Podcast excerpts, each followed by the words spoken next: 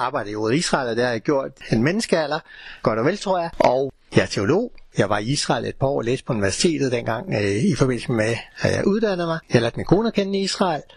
Og øh, så flyttede til Danmark, og jeg gjorde mit studie færdig, og så blev jeg ansat i Israel, og det, øh, det har så været i mange år. Jeg bor i Frederikssund.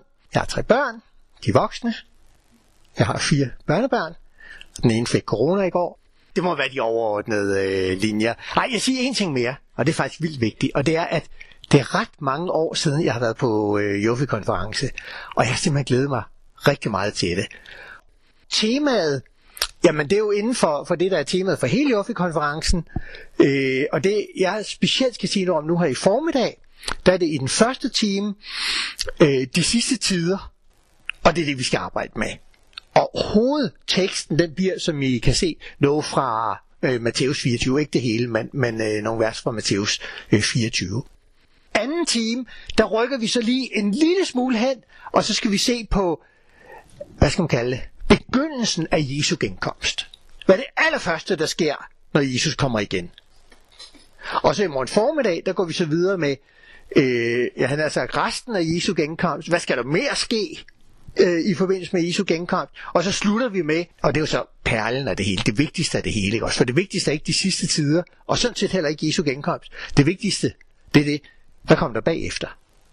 For men det er det, der kommer til at vare til evig tid.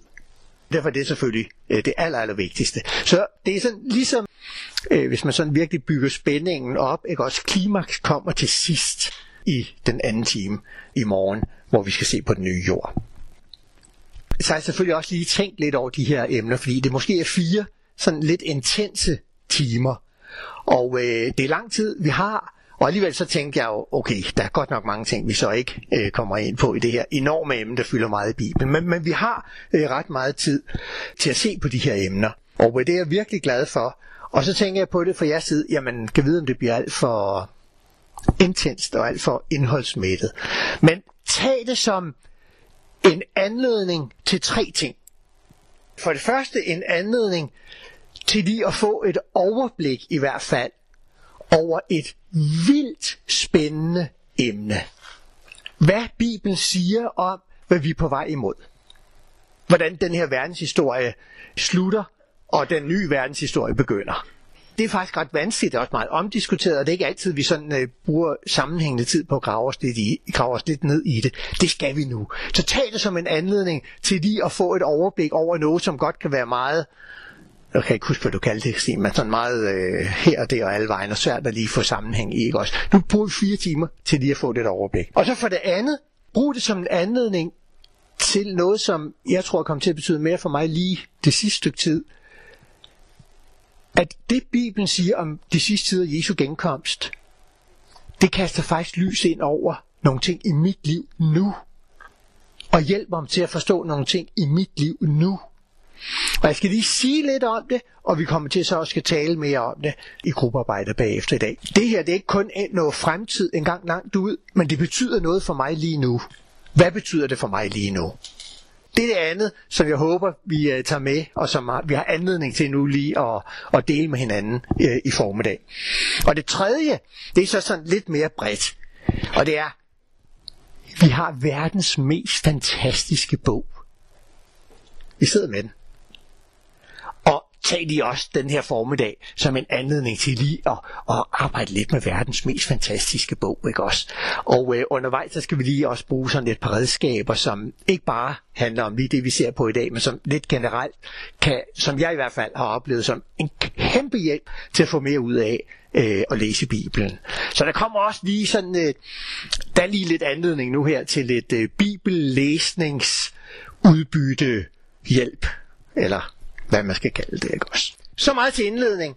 Og så skal vi se på, øh, på det, der er vores emne nu. Øh, tegnene på de sidste tider. Det stiller jo et spørgsmål. Hvad er de sidste tider?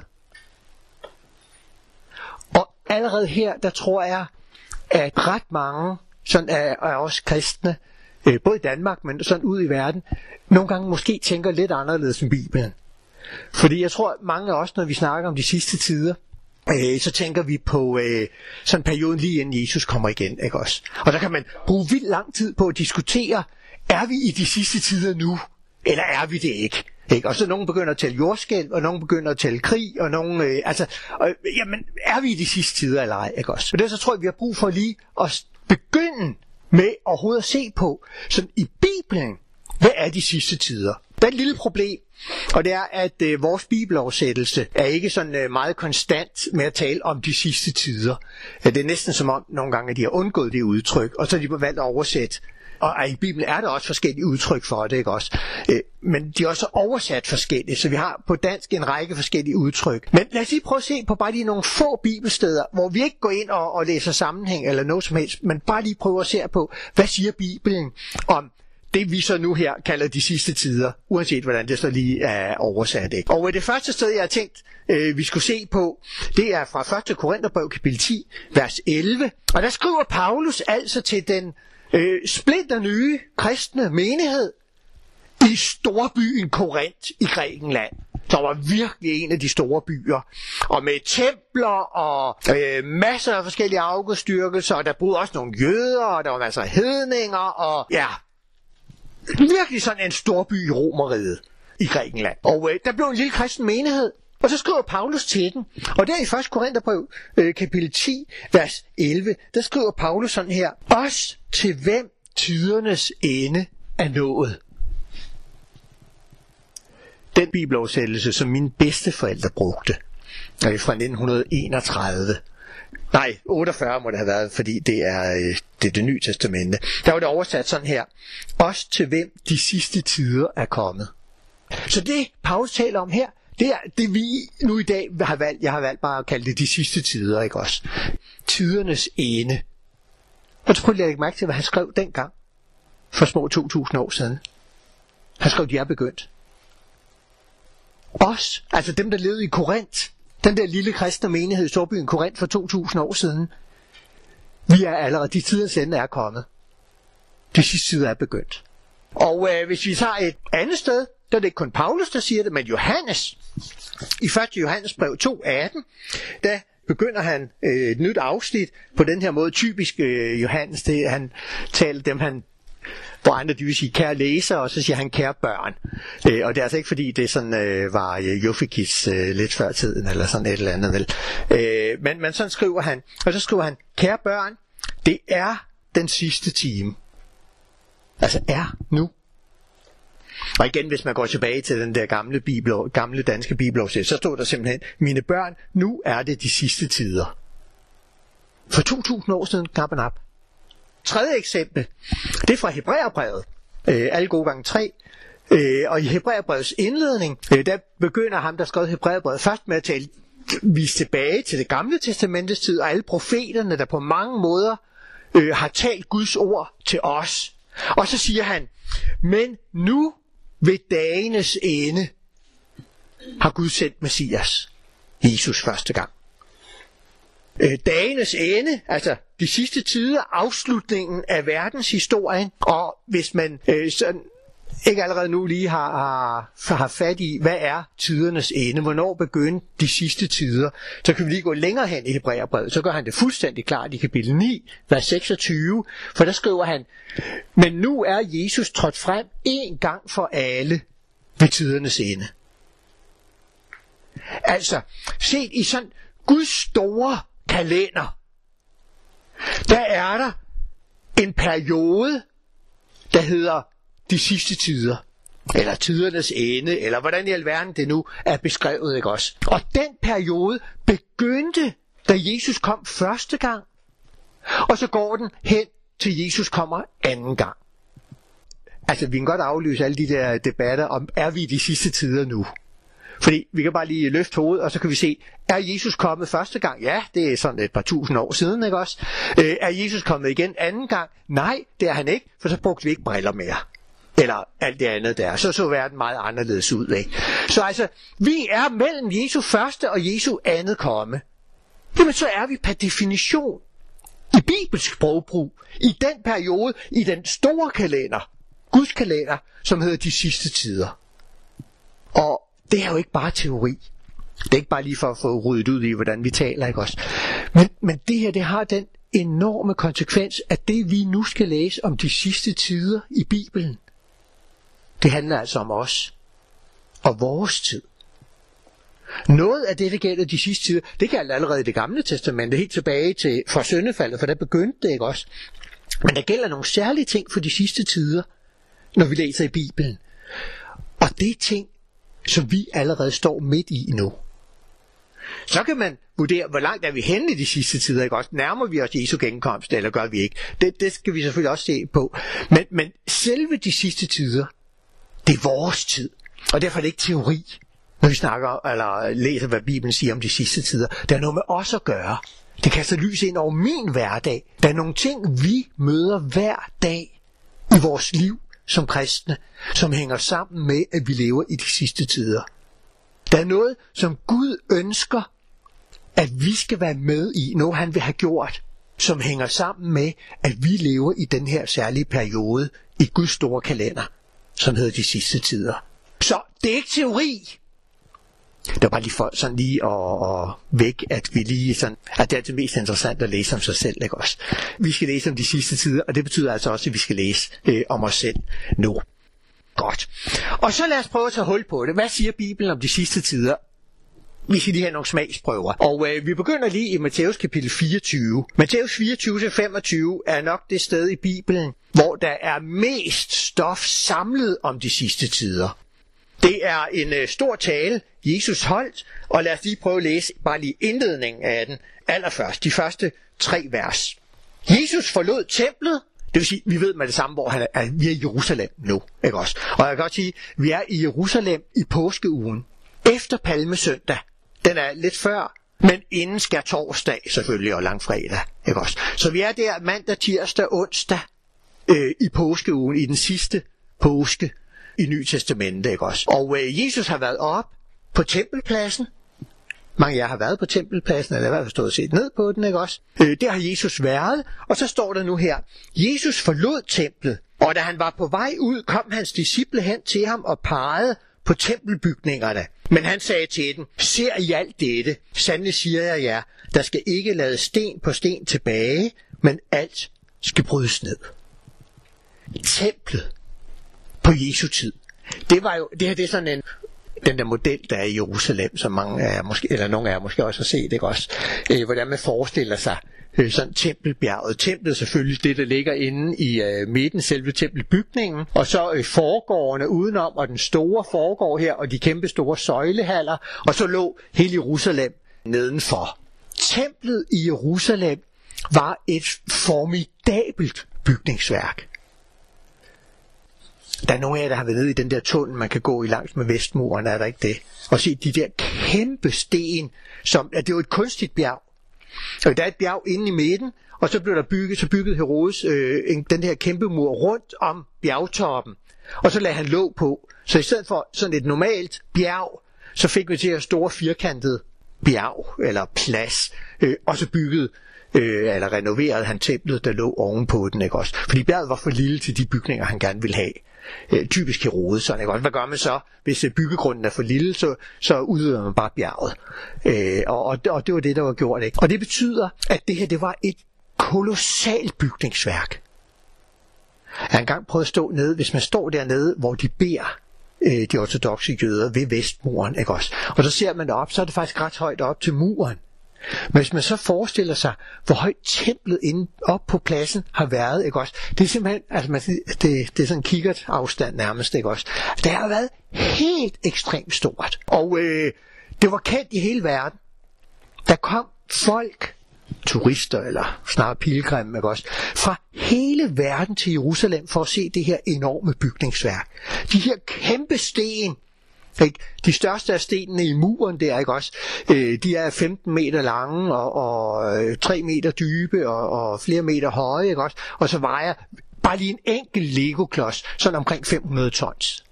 Ikke? Altså, det er fuldstændig vildt. Og det er bare muren. Og, og så var der selve templet på, ikke også? De gamle jødiske rabbinere, de sagde noget, som jeg altid har syntes, at det kan de faktisk ikke være bekendt at sige. Men de sagde, øh, og skrev i, øh, i Talmud, at der aldrig har set Herodes' tempel i Jerusalem, har aldrig set en smuk bygning. Og det var så synd for os, der lever her øh, 1900 år efter, det blev ødelagt. Ikke også? Så det betyder, at øh, stakkels arkitekter, der kan ikke laves noget øh, smukkere øh, i sammenligning. Det er det, der er baggrunden. Ikke? Jesus og disciplene har her mandag, tirsdag og onsdag været op på tempelpladsen. De er gået med de her enorme bygninger. Og da de så går ud, ikke også, så, altså disciplene, de kommer op fra Galilea, ikke også, de har faldet lidt i svime over Køben, nej, over Jerusalem her, ikke også, altså det kæmpe bygningsværk. Og så siger de til Jesus, Jesus, prøv lige at se, hvor flot det er. Prøv lige at se, hvor enormt stort det er. Og så kommer Jesus lige med sådan en udtalelse her, der bare lige vælter det hele, ikke også? Ja, det hele skal ryddes ned. Og der skal ikke lade sten på sten tilbage. Og det er et chok for disciplene. Hvad i alverden? Altså, det er ikke bare de store bygninger her. Men Jesus, det er jo Guds tempel. Hvis det bliver revet ned, jamen, hvad i alverden betyder det? Hvor er vi så henne i verdenshistorien? Og derfor så stiller disciplene et spørgsmål, ikke også? I vers 3. Prøv lige at se vers 3. Mens han sad på oliebadet, kom hans disciple, da de var alene hen til ham og sagde, Sig os, hvornår dette skal ske, og hvad der er tegnet på dit komme og verdens ende. Ikke? Man lige forestille sig, de er gået deroppe, Jesus har der på vej ud af templet, han sagt, det hele skal rives ned, ikke også? Og de siger, Åh! og så er de gået hele vejen over Kedron, og så op på oliebjerget over ved siden af, og deroppe der sidder de så ikke, og så er de altså nødt til lige at høre Jesus. Hvis det her tempel skal forsvinde, så må det jo betyde verdens undergang. Så må det betyde det tidspunkt, hvor du som messias skal tage al magten i verden, Jesus. Fordi altså man kan simpelthen ikke forestille sig, at det her det skal ryge væk uden. Så det, det er simpelthen spørgsmålet. Og det vil sige, at disciplene her kombinerer to ting i deres spørgsmål til Jesus. De tror, det er det samme, de spørger om. De spørger, hvornår skal templet ødelægges? Jesus, hvad er det for et tidspunkt, du snakker om her? Og så siger de, hvad er tegnet på, at du kommer igen? Det vil sige, de kobler templets ødelæggelse sammen med Jesu genkomst. Der, hvor Jesus skal tage al magten i verden. Som om det er den samme begivenhed. Vi er i dag klogere, for vi ved, at templet, det blev altså ødelagt i år 70 efter Jesus, cirka 40 år efter, at disciplene stillede det her spørgsmål, ikke også? Og Jesu genkomst, den er ikke, vi er ikke kommet til endnu. Så den er altså et par tusind år efter, mindst. Ikke også? Men for dem var det et og samme spørgsmål. Og nu kunne man jo så forestille sig, at Jesus i det efterfølgende øh, siger, kære disciple, det her det har I godt nok grundigt misforstået. Jeg, I snakker om to forskellige begivenheder, og der er altså lige et par øh, tusind år imellem dem. Det gør Jesus ikke. Jesus han svarer bare. Og det vil sige, at i det efterfølgende, der kommer der noget, som handler om templets ødelæggelse, og noget, der handler om hans genkomst. Og så kunne man selvfølgelig være fristet til at sige, jamen har Jesus slet ikke, altså hvis Jesus ikke, at det var to forskellige begivenheder, og jo, selvfølgelig gjorde han det, men Jesus han bruger her et princip, som for os i dag er mærkeligt, men som var meget udbredt blandt jøder for 2000 år siden.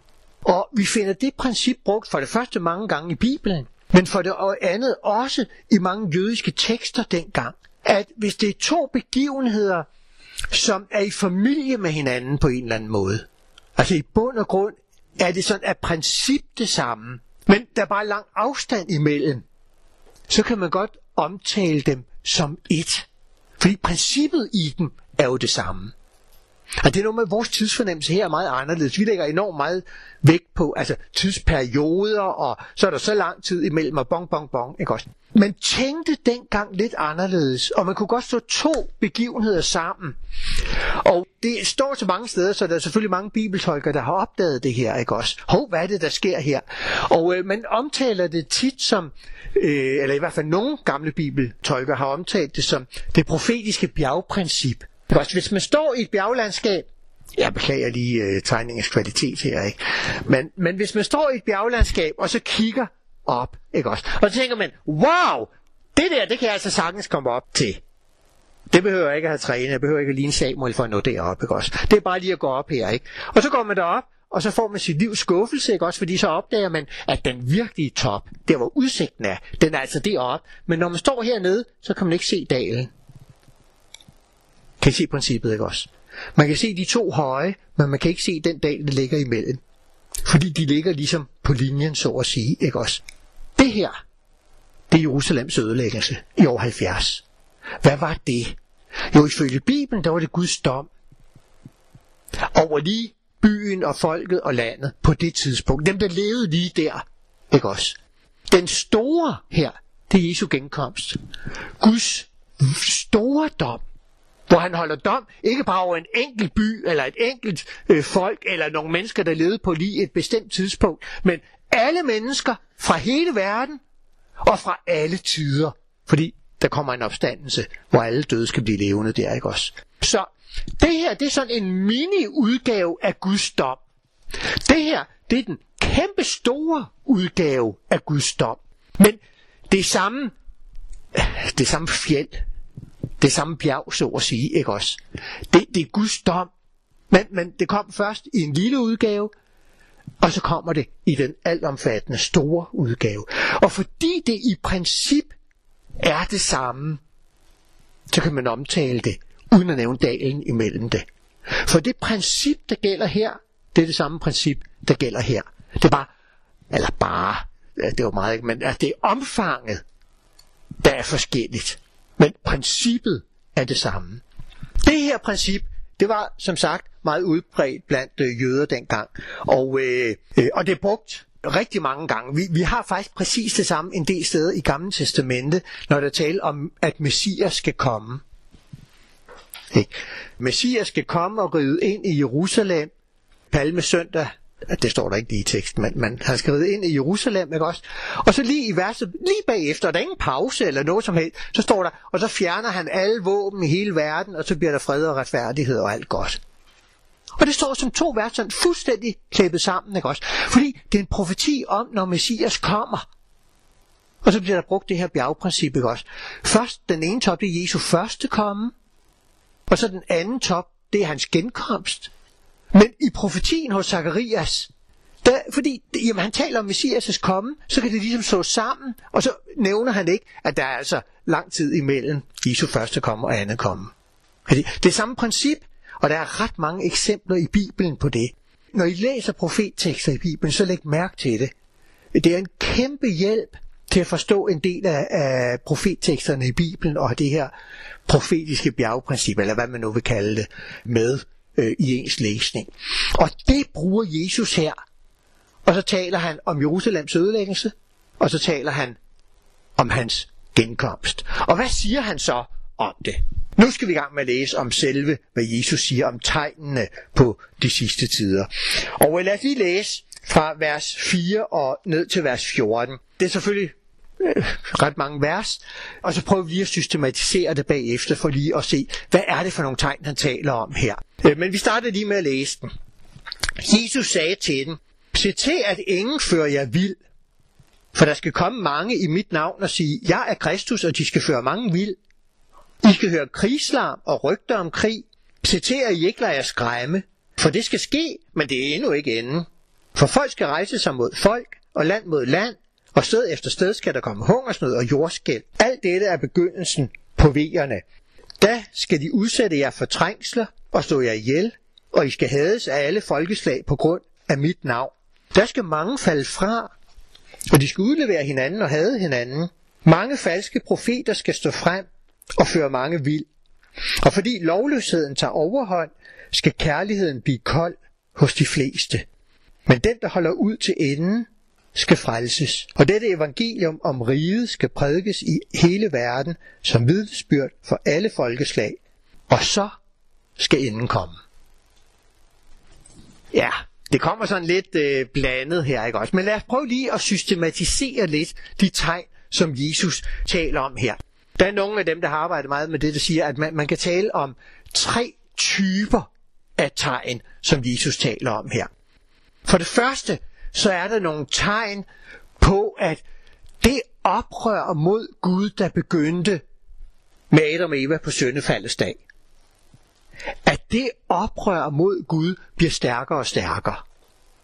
Altså i stedet for, at man øh, sådan nærmest slutter fred med Gud undervejs, ikke også, så, så bliver krigen mod Gud, og oprøret mod Gud, og vreden over Gud, og afvisningen af ham, det bliver bare kraftigere og kraftigere.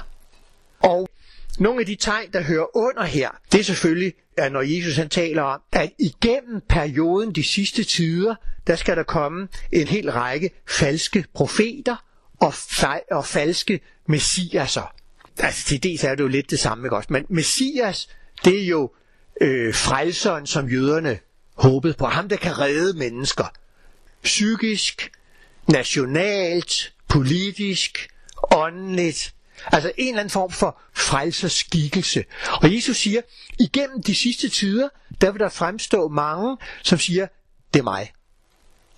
Altså, stem på mig, eller følg mig, så, så vil jeg skabe fred i verden. Følg mig, så kan jeg give dig fred i dit indre. Følg mig, så kan jeg forandre, stoppe al uretfærdigheden i verden. Der vil fremstå mange, der, der har sådan løsningsnøglen og så siger Jesus, men de er falske. Det er falske messiaser. Der kommer mange falske profeter, det vil sige folk, der udgiver sig for at have det guddommelige ord. Eller nogen endda direkte ordet fra Gud. Ikke også? Men Jesus siger, men de vil vildlede mennesker.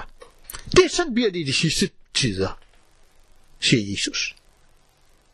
Og, og så siger han det jo meget stærkt, ikke bare som sådan, det er jo ikke bare for, at disciplene lige skal have en teoretisk viden om det her. Jeg vil ikke lade, lade mærke til det. Vers 4, det allerførste, Jesus siger til disciplen, det er, se til, at ingen fører jer vild. Og så kommer det, der skal komme mange falske messias, og der skal komme mange falske profeter.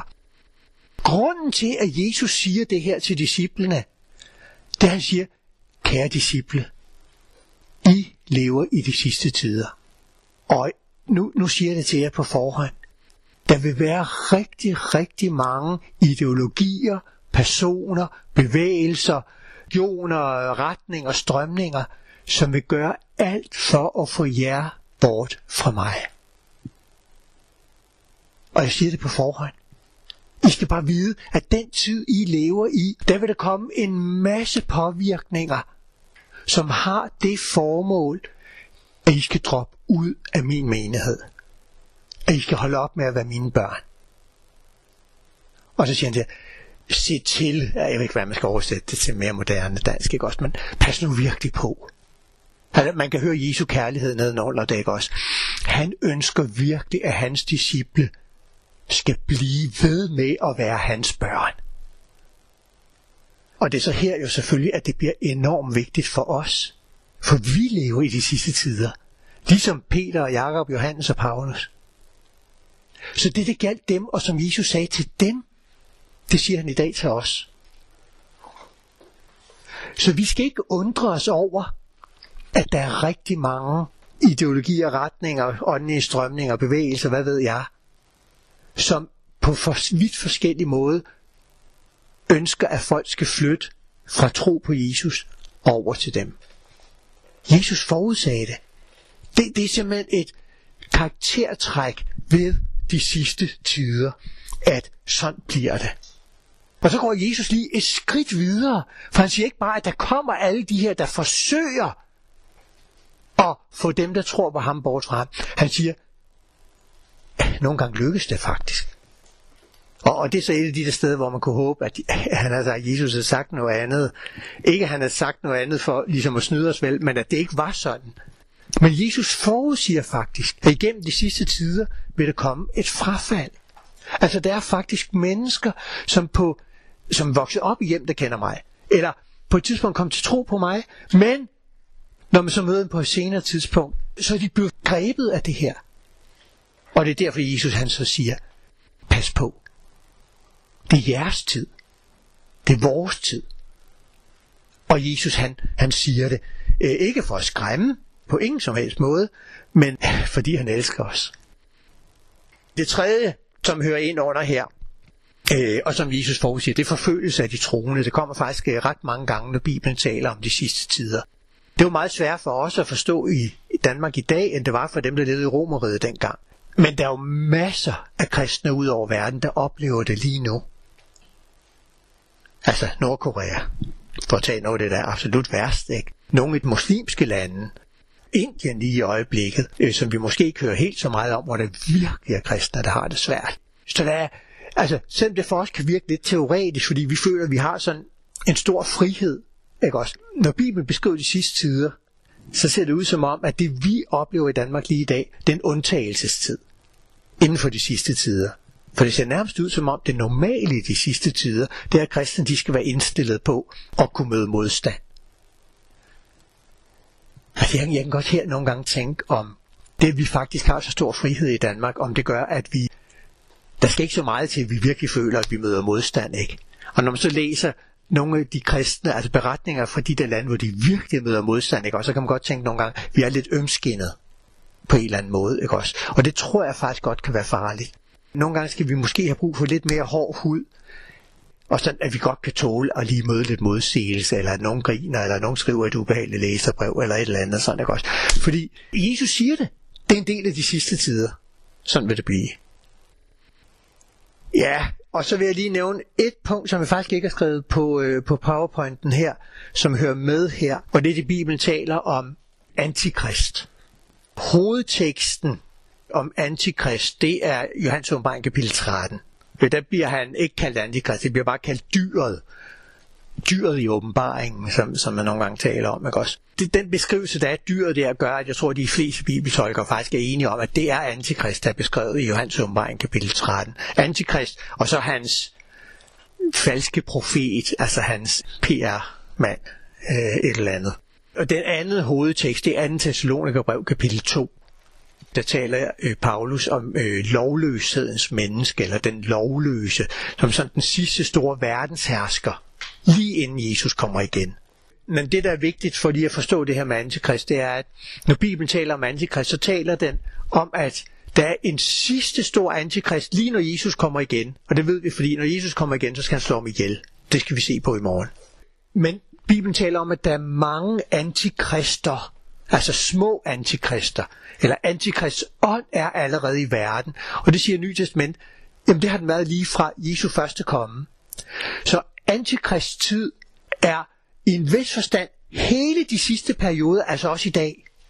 Men det bliver bare stærkere og stærkere, og så kulminerer det i den sidste store, øh, ugudelige verdenshersker, som vil få magten over en del af jorden og øh, forfølge de kristne og vildlede mennesker til allersidst. Og så kommer Jesus. Og det bliver et lyspunkt i verdenshistorien, når han kommer, som vi skal se på øh, i morgen. Ja, det var den første gruppe af tegn. Oprøret mod Gud vokser i verden. Den anden gruppe af tegn, det er et tegn på, at jamen, så kommer Guds reaktion også stærkere og stærkere. Altså når mennesker ødelægger verden, så bliver Gud vred. For han ønskede, at verden skal være et paradis. Og derfor, når mennesker gør onde ting, så siger Gud, jamen så smag, hvordan det er, når ondskaben tager over. Og så lad Gud ligesom det onde, lad mennesker mærke følgerne af ondskaben. I håber om, at vi så vender os til ham. Ikke også? Altså Guds frede, der er også nogen, der kalder de her øh, tegn under det her for øh, katastrofetegnene. Altså følgerne er oprøret mod Gud. Og øh, her, øh, der nævner Jesus jo krig.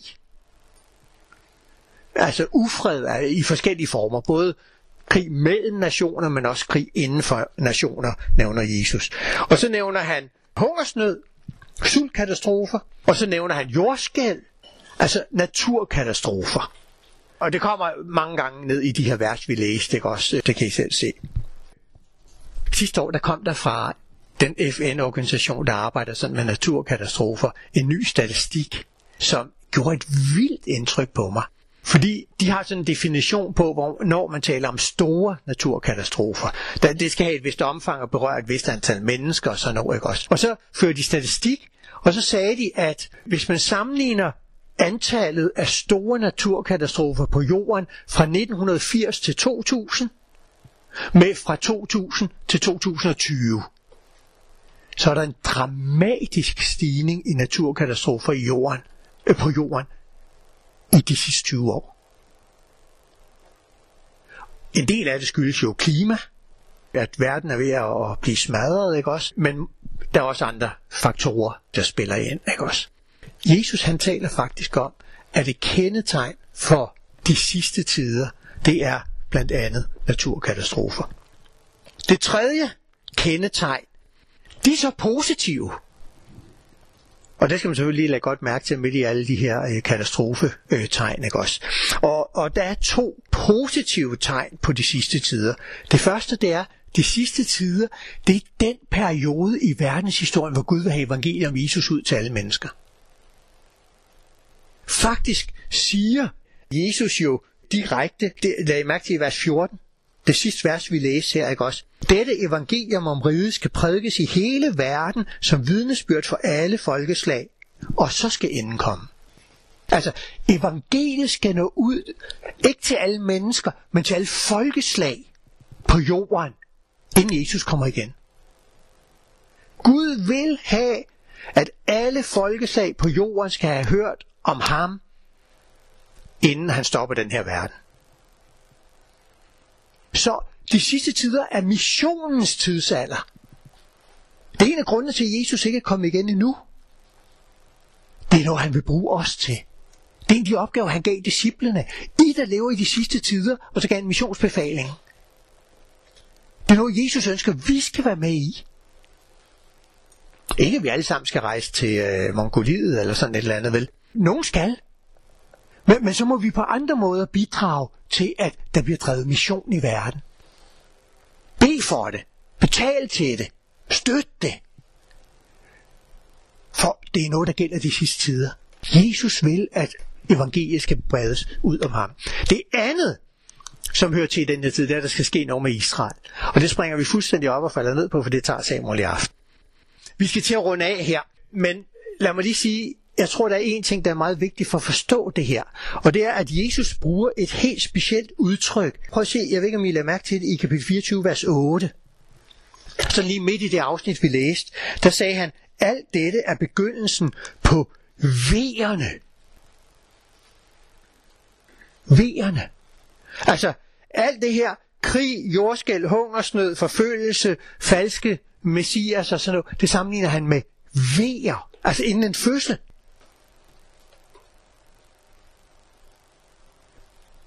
Og så kommer fødslen. Og fødslen, den har han faktisk omtalt for disciplen lige lidt tidligere, nemlig i Matthæus kapitel 19, vers 28, hvor han taler, Jesus siger, ved verdens genfødelse, når menneskesønnen tager sæde på sin herlighedstrone, osv., osv., osv., ikke også? Altså, fødslen, det er der, hvor verden bliver nyfødt det er der, hvor Jesus kommer igen med den nye himmel og den nye jord. Ikke også? Og de sidste tider, alle de her ting, den tegnene på de sidste tider, de er der hele tiden. Men ligesom før en fødsel, hvor allerede lang tid før, der kan der være øh, plukvejer. Og, og så når fødslen kommer tættere på, ikke, så, så kommer de lidt stærkere. Og øh, når fødslen kommer endnu tættere på, ikke, så kraftigere og med kortere og kortere mellemrum. Og så, så kan det godt lige pludselig gå helt i stå. Men så kommer det igen. Ikke? Og til sidst så bliver jeg til pressevejer. Og altså, jeg har tre børn. Jeg har været med til tre fødsler. Jeg, jeg, det står rimelig klart for mig. Ikke? Og så kommer selve fødslen til sidst. Det er sådan, Jesus vil have, vi skal forstå de her tegn. De er der hele tiden igennem de sidste tider, men der kan godt komme pauser. Ikke? Vi, vi har ikke krig i Danmark lige nu. Det er fuldstændig ligesom VR, ikke også? Men tendensen med VR er, at det bliver kraftigere og kraftigere hen imod afslutningen og der bliver kortere og kortere mellemrum til det. Altså, der, der er sådan en tiltagen i de her. Det synes jeg er et virkelig stor hjælp til at forstå Bibelens tale om de sidste tider. Ja, godt? Jesus siger ikke, at nu kommer der 2000 år, hvor der er krig evigt og altid. Nej, han, han sammenligner det med vejer.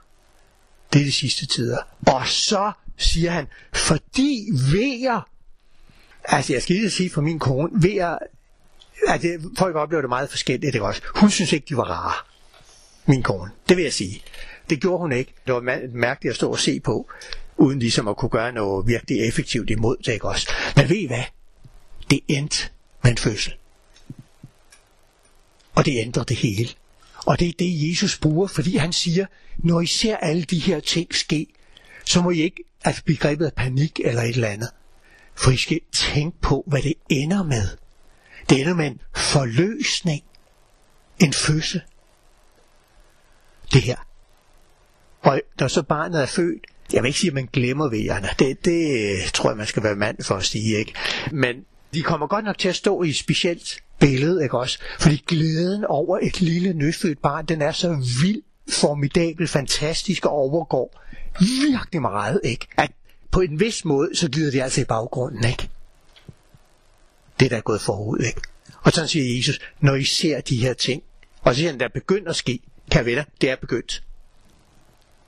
Så skal I løfte hovedet, for så skal I tænke på, jeg kommer snart. Og hvordan bliver det så, når han kommer? Det tager vi efter kampepausen.